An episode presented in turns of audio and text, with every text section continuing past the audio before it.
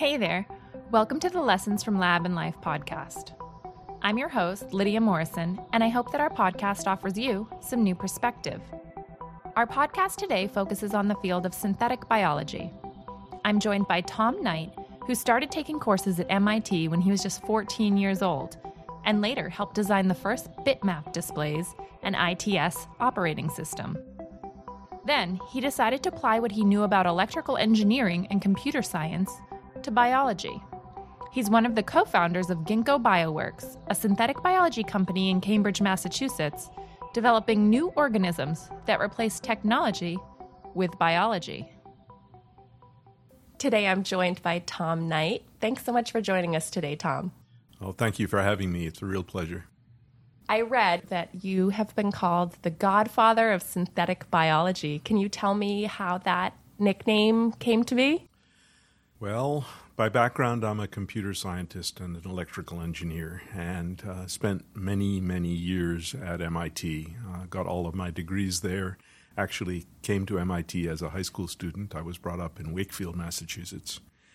In about 1990 or so, I realized that the next great technology was not going to be based on silicon or uh, electronics, but was instead going to be based on biology and that if I was going to be technologically relevant looking forward, that I had better be part of that. So, kind of took a right hand turn technically at that point and basically became a biology student uh, at MIT. So, I took the undergraduate uh, laboratory courses. I sat in on many of the graduate courses in biology, focusing almost entirely on prokaryotic biology. Interesting. And uh, then in about 1996, I approached our funding agencies at uh, DARPA. And DARPA at the time was heavily invested and still is heavily invested in computer science research. Most of our computer science research had been done sponsored by them. Mm-hmm. Uh, I approached those computer science oriented people and made the pitch that they should be thinking seriously about biology looking forward. And they run a summer program at the National Academies in Woods Hole. Oh. And that summer program looks at advanced technologies and tries to evaluate which of those technologies the DARPA offices should be funding. Mm-hmm. And I did a study with them in 1996 looking at uh, what at the time we called uh, cellular computing. And uh, the focus was, you know, should we be thinking about a basically an engineering approach to uh, biology? And uh, that's where I think this field really took off, because it was really the first time that people had thought about building a, a technology on top of biology something that could do things that you might expect a computer or a other kinds of heavily engineered and technologically oriented devices how you could make those out of biology. So that really is sort of where things happened and i think when people look back and they many of them i think myself included uh, you know view that as really being the place where the technology started that's really interesting. So that was over 20 years ago. It's really amazing that you were able to make that leap from computer programming and, and semiconductor design and think to apply that sort of logic to biological systems. So, I mean, thank you from from the, the scientists, I think, for sort of making that leap to transitioning to a new field. Do you think that you would have been able to come up with an idea like that had you not spent decades learning the ins and outs of computer programming? Probably not. Uh, I think historically, I have I have always been somewhat of a of a you know scientific and engineering generalist. You know, I've always had a variety of interests. Uh, you know, in, in high school, I thought I was going to become an organic chemist. So as I went through the different areas of computing, many of those involved fairly serious transitions from programming in Fortran to starting to program in machine language and writing operating systems, and then finally into the areas of computer architecture and designing computers.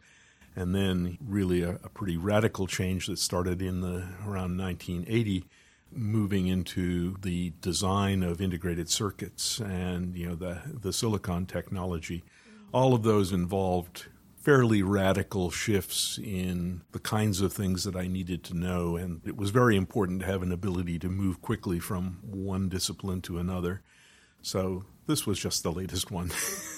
How long did it take you, do you think, to get up to speed in biology? You mentioned you sat in on some undergraduate courses and some graduate courses. So, how long does it take to learn to become the master of a new field? My gosh, I, I think I'm still learning. uh, you know, I, I, don't make any claim to be you know an expert, although kind of hold my own sometimes. I'm sure you but, can. Uh, I would say in about 1997, as a result of that uh, DARPA uh, summer program, they funded a molecular biology laboratory uh, in the computer science department at MIT. Oh wow! And so I had the experience of setting up a lab. That was uh, a learning experience, I as bet. they say. and so I learned a lot about what it took to actually do these things. Some of my colleagues in the computer science department, I'm sure, thought I was going to kill them, uh, but they seem to have all survived. Well, thank goodness for that. so, about 10 years after that DARPA meeting, um, you founded Ginkgo Bioworks, or co founded Ginkgo Bioworks. That's right. Can you tell us about what Ginkgo Bioworks does? From the very beginning, I had the privilege of working with four of my co-founders, uh, you know, Reshma Shetty, Austin Chi, Barry Canton, and Jason Kelly. Two of them uh, were my students, uh, PhD students, and two of them were Drew Endy students, who's Drew is now at Stanford. We worked very closely together in the early 2000s, and when they were all graduating uh, roughly at the same time, completely at the same time, uh, in 2008, Jason approached me and said, uh, you know, well, uh, what would you think if we just started a company? Uh, rather than going to try to find a, an academic position or, or a lab somewhere to do a postdoc. And I said, That sounds great. Can I join you?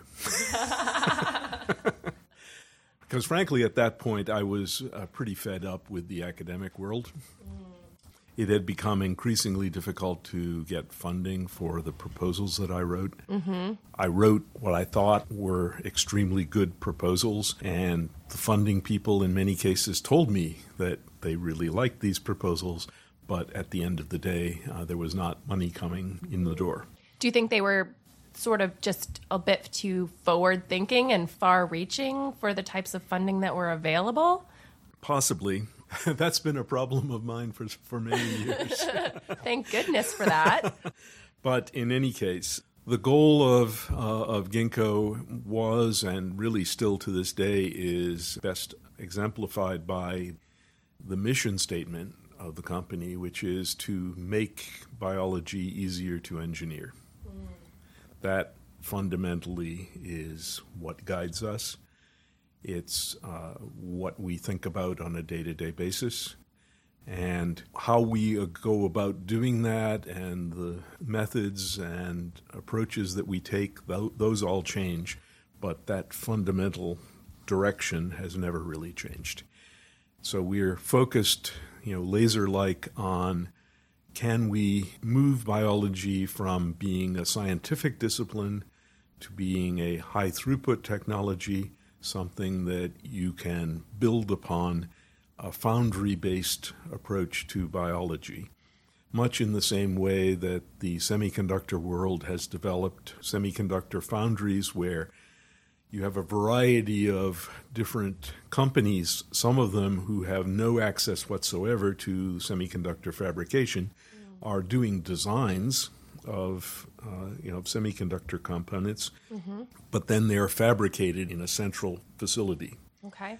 We had much that vision for Ginkgo. We wanted to build a a technology which allows a variety of different projects, a variety of different customers to come together to share a centralized facility that is able to do extremely effective engineering of biological systems.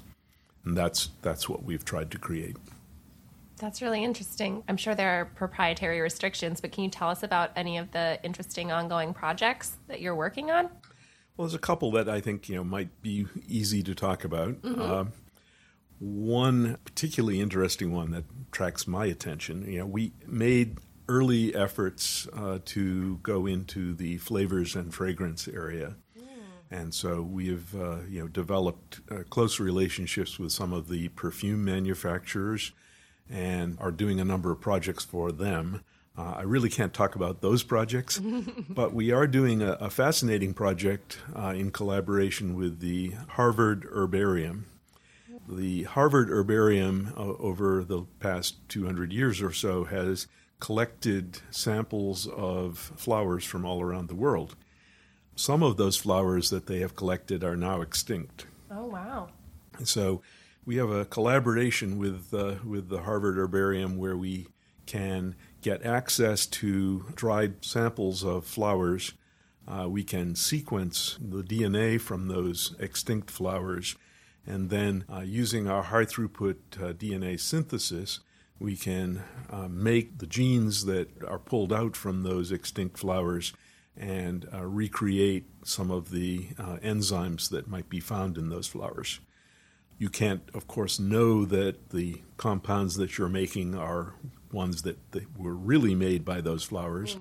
But uh, you can make a pretty good guess that the compounds, the scents that are being produced by those terpene uh, synthase molecules, are in fact uh, you know representative, at least in a crude way, of some of the scents that those flowers might have produced. That's so interesting to think that you could smell the scent of an extinct flower. What an interesting way to preserve and to add to that catalog of flowers.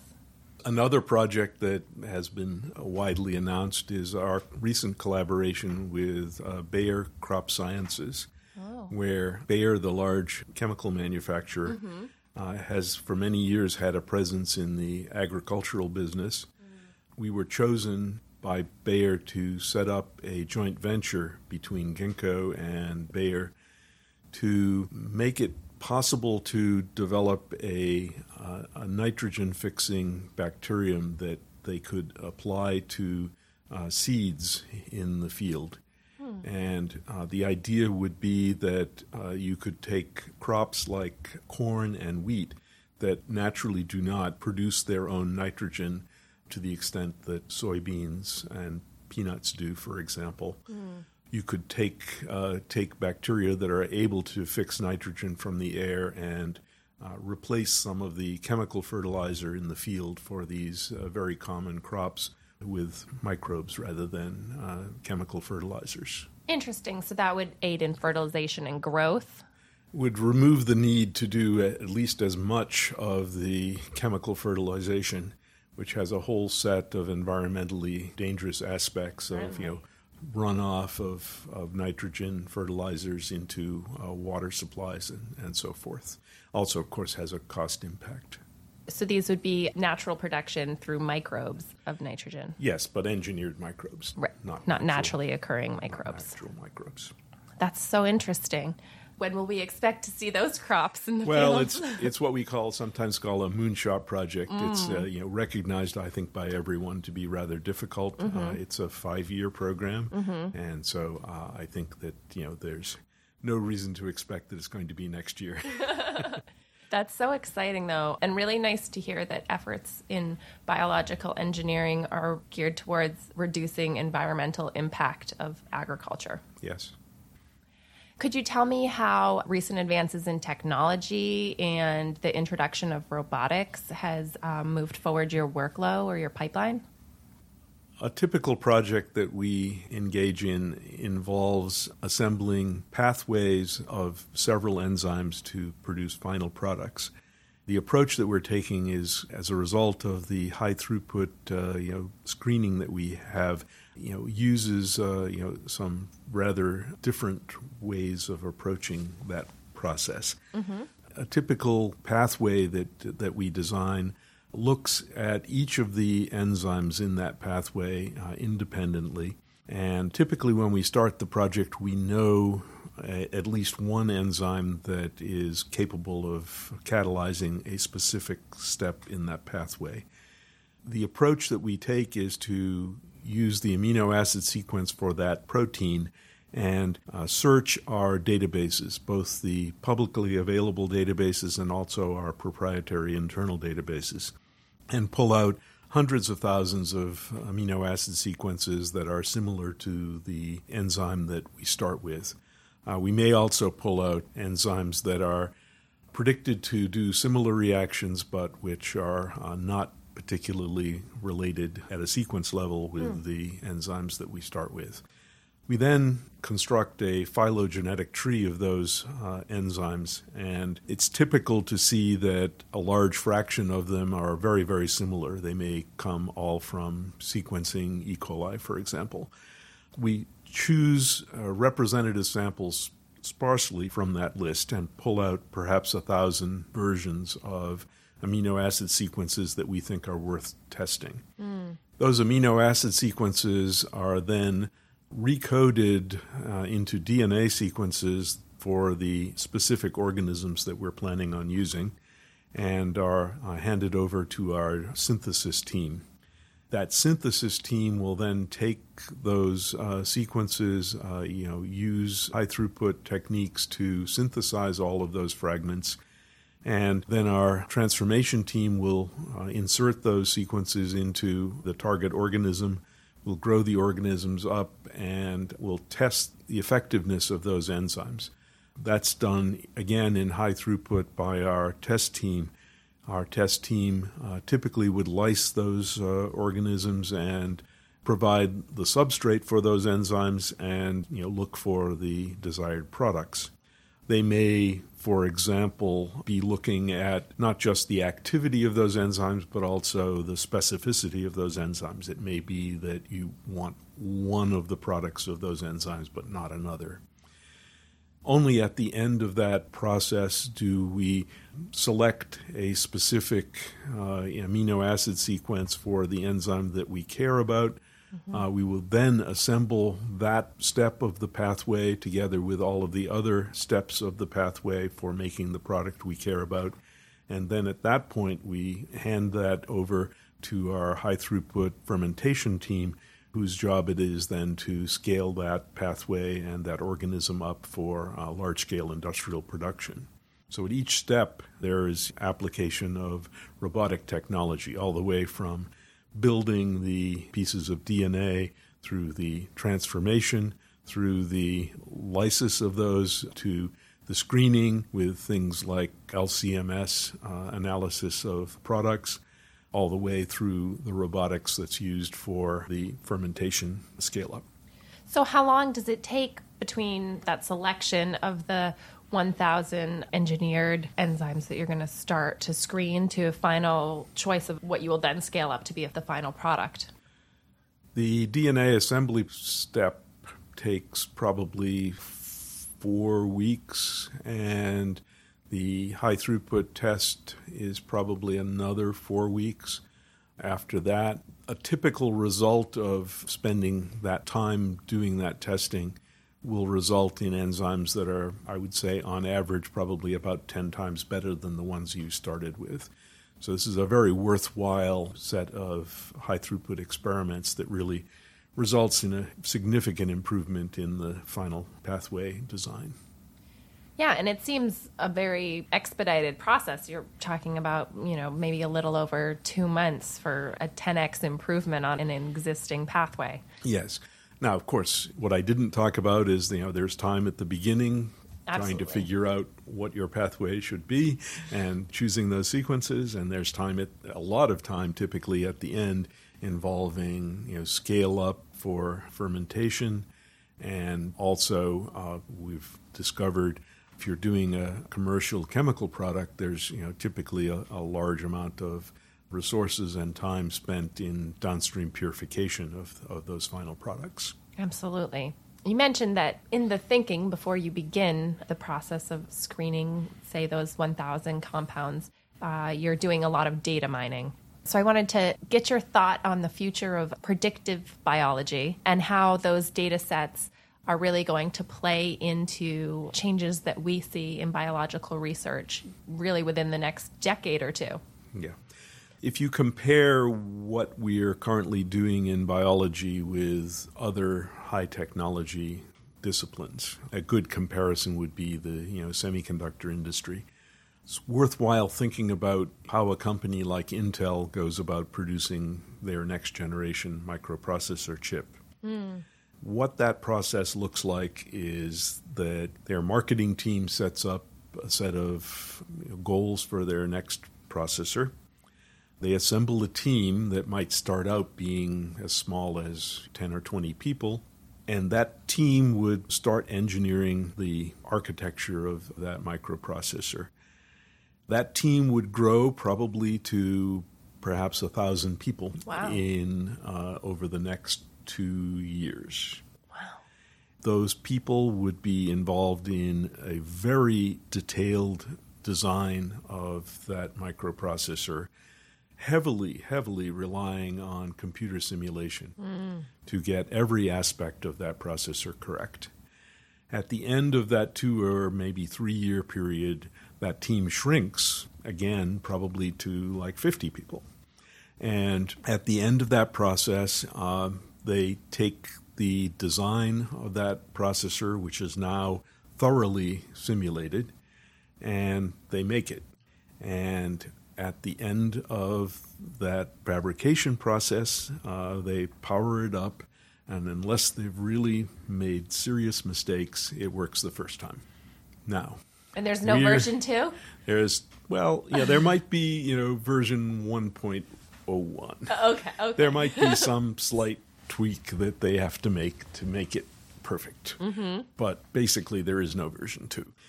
We're very far away from doing that in biology. Okay. And the question is, you know, how do we transition from a technology of the kind that we have today, where we really are heavily reliant on experimentation? I hesitate to say it's blind because it really isn't blind, but it, you know, it's not driven by you know simulation and a detailed understanding of what's going on, but driven by a over reliance, in my view, on, on experimentation. So, how do we transition from where we are today to uh, a predictive version of biology? Yeah. And do we have the data sets in place to no, be able to do that? absolutely, we do not. And that really has has been the major issue in trying to move forward in the field it isn't just the data sets, it's actually, in many cases, a lack of knowledge about what's actually going on. I remember fondly some of my colleagues in the biology department uh, at MIT. I would talk to them about uh, you know wanting to engineer biology, and they would say, well, uh, you know, some of them would say, Tom, why are you working in E. coli? Uh, we already know everything there is to know about it. What could you possibly learn? and there were a lot of things that I didn't understand about how E. coli worked, and so I thought, ah, this is my opportunity. I will, I will find out. and uh, and what did you learn about E. coli? I learned out, I learned that they don't understand how it works either. Mm. And that was kind of my takeaway uh, from those discussions, which is that the scientific biology community, and of course, this is a gross oversimplification and perhaps even uh, misrepresentation, but many of them think that these simple, relatively simple bacterial organisms are already so well understood that we have nothing left to learn from them. Mm. And that's absolutely not the case. We have huge gaping holes in our ability to think about what's going on in these organisms. And the only way of filling those holes is by measuring much, much more than we ever have before about what's going on inside those organisms. One of the great resources that we have available at Ginkgo is that we are able to do very high throughput measurements of a lot of these biological systems. And so my hope is that, you know, as we move forward over the next five or 10 years, we will be able to apply some of those measurement technologies to build up the kind of data set that's necessary to really start simulating these systems rather than trying to just blindly engineer them. So that's a goal. It's so wonderful to know, I think, that there is such a forward thinking company that's really working towards building these data sets at NEB, we've been thinking a lot about artificial intelligence and machine learning and predictive biology.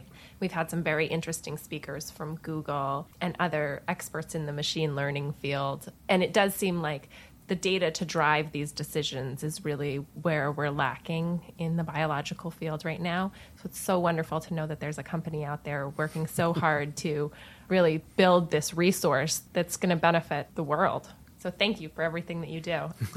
thank you for having me. Yes, thanks so much for being here today. It was such an honor to be able to interview you. I hope that you'll be enjoying the rest of your visit here today. Absolutely. Thanks for joining us for this episode of our podcast. As always, check out the transcript of this podcast for links to further resources. And join us next episode for a discussion of the history of molecular cloning and speculations on where it's headed in the future with New England Biolab's senior scientist, Bill Jack.